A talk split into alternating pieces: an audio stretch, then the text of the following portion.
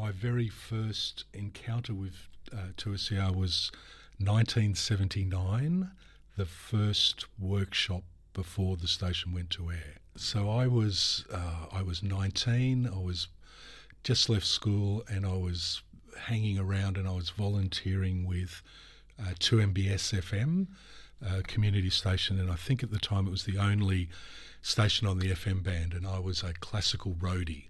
So I would go out and and lay cables and set up mics and record classical music and do live to air classical music. And then in about the middle of the year, about June, in the local paper, I saw an ad saying a new uh, radio, a community radio station starting up, uh, very interested in talk based material. And I was a little bit of an activist, I suppose. So I've, I thought it was interesting.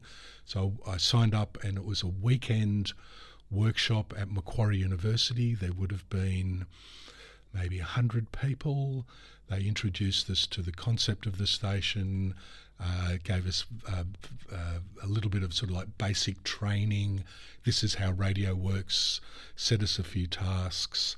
And then at the end of the weekend, Keith Jackson and Bob Archer, who was the original tech, very proudly on the desk set up an old um, uh, a little portable radio and, and tuned it to 107.9 and through the speaker came the um, uh, two kilohertz tone signal. Next year, I did a. I was a member of Amnesty International at the time, and I did a couple of interviews and arranged um, some spots for the Drive program with political prisoners and human rights sort of things. That was probably about 1980.